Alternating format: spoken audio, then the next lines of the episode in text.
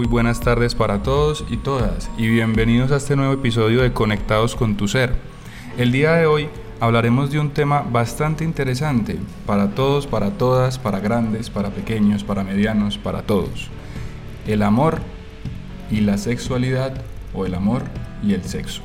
El día de hoy nos acompaña Marta Lucía, trabajadora social del Centro de Familia, especialista en sexualidad y en pareja. Buenas tardes Marta, ¿cómo estás? Hola Manuel, muy bien y tú, gracias por esta excelente invitación.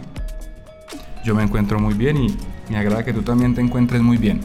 Para darle inicio entonces a este recorrido temático, empecemos entonces a desmitificar un poco la sexualidad, el sexo, la relación, el coito, cómo empezamos a diferenciar estas, estas concepciones que se tiene de la sexualidad, danos una breve introducción sobre qué es la sexualidad. Empecemos por ahí. Muy bien, muy bien Manuel. Me encanta pues ese inicio de este podcast y la invitación es para que seamos muy receptivos ante cada concepto. Estamos hablando, como nos invitó Manuel, al amor y el sexo. Entonces vamos a empezar Manuel con la palabra sexo que también tiene una connotación especial sobre femenino masculino, eh, macho, y hembra, ¿cierto? Entonces, partiendo de esa base, hay muchas personas que nombran como eh, tengamos sexo y realmente lo que hay es un encuentro más genital, más desde cuando hablan las parejas aquí en Consulta Manuel, que es muy particular, que me dicen, Marta Lucía, tuvimos un rapidito. Entonces es muy charro porque ellos hablan del rapidito, que es que ya listo, lo hicimos y ya pero ahí hubo caricia, no. Hubo tiempo, no. Hubo dedicación, no. Y se vale, no estoy diciendo que no, pero vamos a entrarnos un poquito en el tema y es sexualidad. Sexualidad va más ligado con el amor, la comunicación asertiva y el tiempo y la dedicación que tomamos para poder centrarnos en ese aspecto. Tiene que ver más con el preámbulo, con las caricias, qué tanto conozco yo a mi pareja sobre sus partes erógenas, qué es lo que le gusta, cómo quiere que lo traten, que la traten. ¿Sí ves ahí la diferencia, Manu? Claro, inclusive yo también le agregaría una parte eh, que me parece fundamental que tú hablaste de qué tanto conozco esa genitalidad y ese cuerpo de mi pareja y qué tanto conozco el mío, ¿cierto? Qué tanto yo conozco mi, mi, punto, de, mi punto de excitación, el, cuerpo, la parte del cuerpo que me gusta, lo que no me gusta, ¿cierto? Digamos que el, el, encuentro con la sexualidad del otro es un encuentro muy íntimo, entonces se brindan ciertas negociaciones. Me parece súper bonito. Muy bien, Manu. Y eso que dijiste ahí es, ¿qué conozco?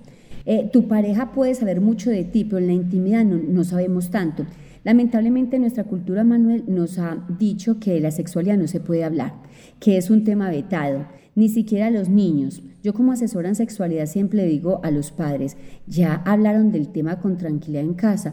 Ay, no, Marta Lucía, ¿cómo se te ocurre? Y yo, ah, bueno, entonces vamos a esperar a que en la calle les hablen del tema.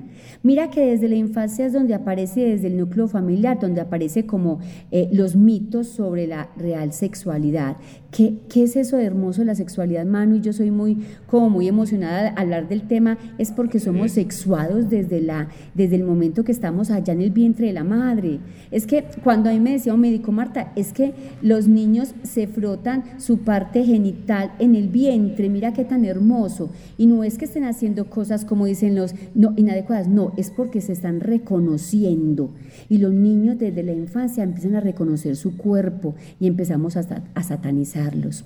Y empezamos a decirle, eso no se hace. Entonces ya crecemos y cuando crecemos y nuestra pareja nos quiere decir, hagamos esto, vamos a darnos un beso de esta manera o yo te toco esta parte, inmediatamente reaccionamos. Y ahí donde aparece todo el problema que se genera aquí en consulta sobre es que nosotros estamos como dos hermanitos. ¿Te ha pasado eso, Manuel?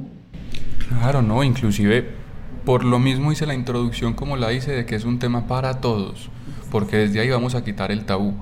La sexualidad y el desarrollo humano son dos cosas que están ancladas desde que nacemos hasta que morimos. Inclusive hay mitos de la sexualidad en la tercera edad como si fuera nula. Eso también es mentira. Se vive de una forma distinta. La sexualidad se transforma, pero sigue siendo sexualidad. ¿Cierto? Decimos que es la parte más íntima del ser humano y cuando tenemos una pareja, un amigo, un compañero, etcétera, etcétera, etcétera, decidimos compartir esta parte íntima con él o con ella, dando parte a un proceso de interacción muy bonito que es la conexión entre entre dos sexualidades, entre dos identidades. Entonces, creo que desmitificar desde casa el tema de la sexualidad Primero, es mucho más seguro porque nos ahorramos todos esos mitos y todas esas falsas creencias que hay en la calle, en el afuera, sobre la sexualidad.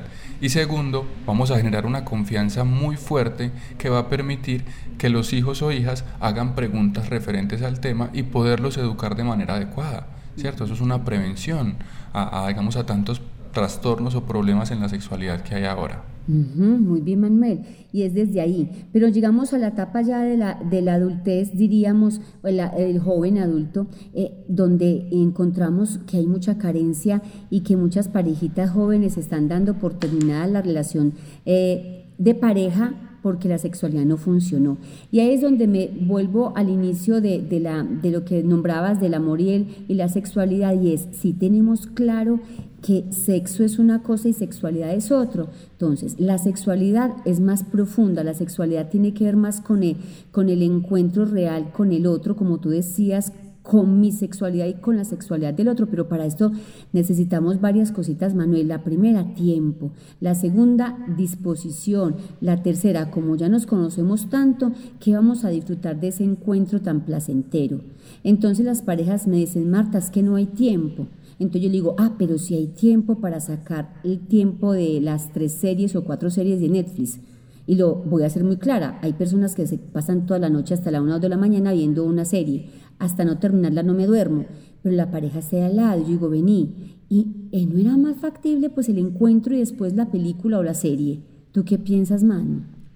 Me parece supremamente importante porque cuando estamos con una pareja, lo individual pasa a un plano distinto. Hay necesidades de pareja y necesidades individuales.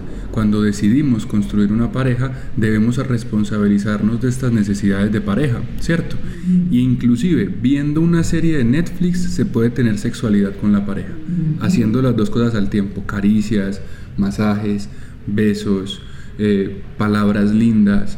Entonces no hay una excusa válida para decir que la sexualidad no se desarrolla en una relación y que no hay tiempo, ¿cierto? Mm, esa es la menos válida de todas. Esa no la vamos a validar en ningún momento. Quien quiera venir a nuestra terapia no la vamos a validar, porque tiempo sí hay y más para eso. Miren parejas, lo más importante en una relación de dos es ese encuentro. No nos volvamos hermanitos. Qué pereza volvernos hermanitos. Y ya hay muchas familias de hermanos, de hermanos adultos, de hermanos jubilados, de hermanos viudos. No, vamos a convertirnos en una relación realmente comprometida con la sexualidad.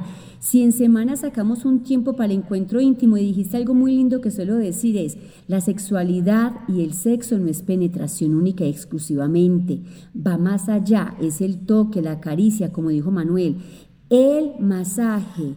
El masaje es más excitante que cualquier cosa. A los hombres los invito a que hagan esto con las mujeres y van a tener todo lo que ellos pidan.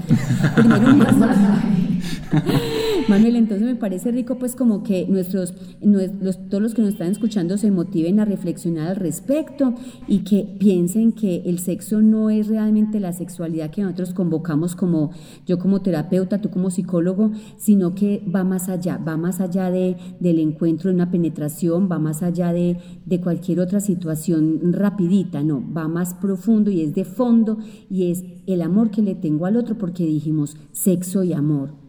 Nunca lo olvidemos, no es sexo y amor, sino el encuentro íntimo basado en las caricias, en el tiempo, en la dedicación, que eso significa amor.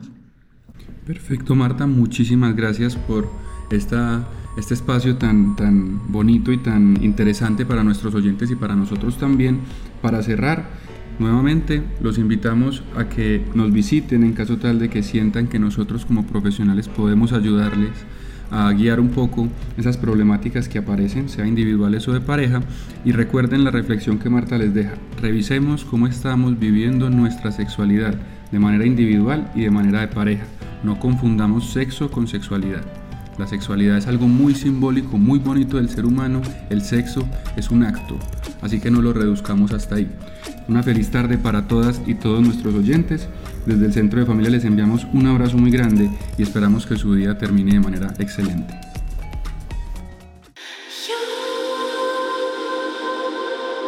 Síguenos en Facebook e Instagram y conoce todo lo que tenemos para ofrecerte en el Centro de Familia Vid.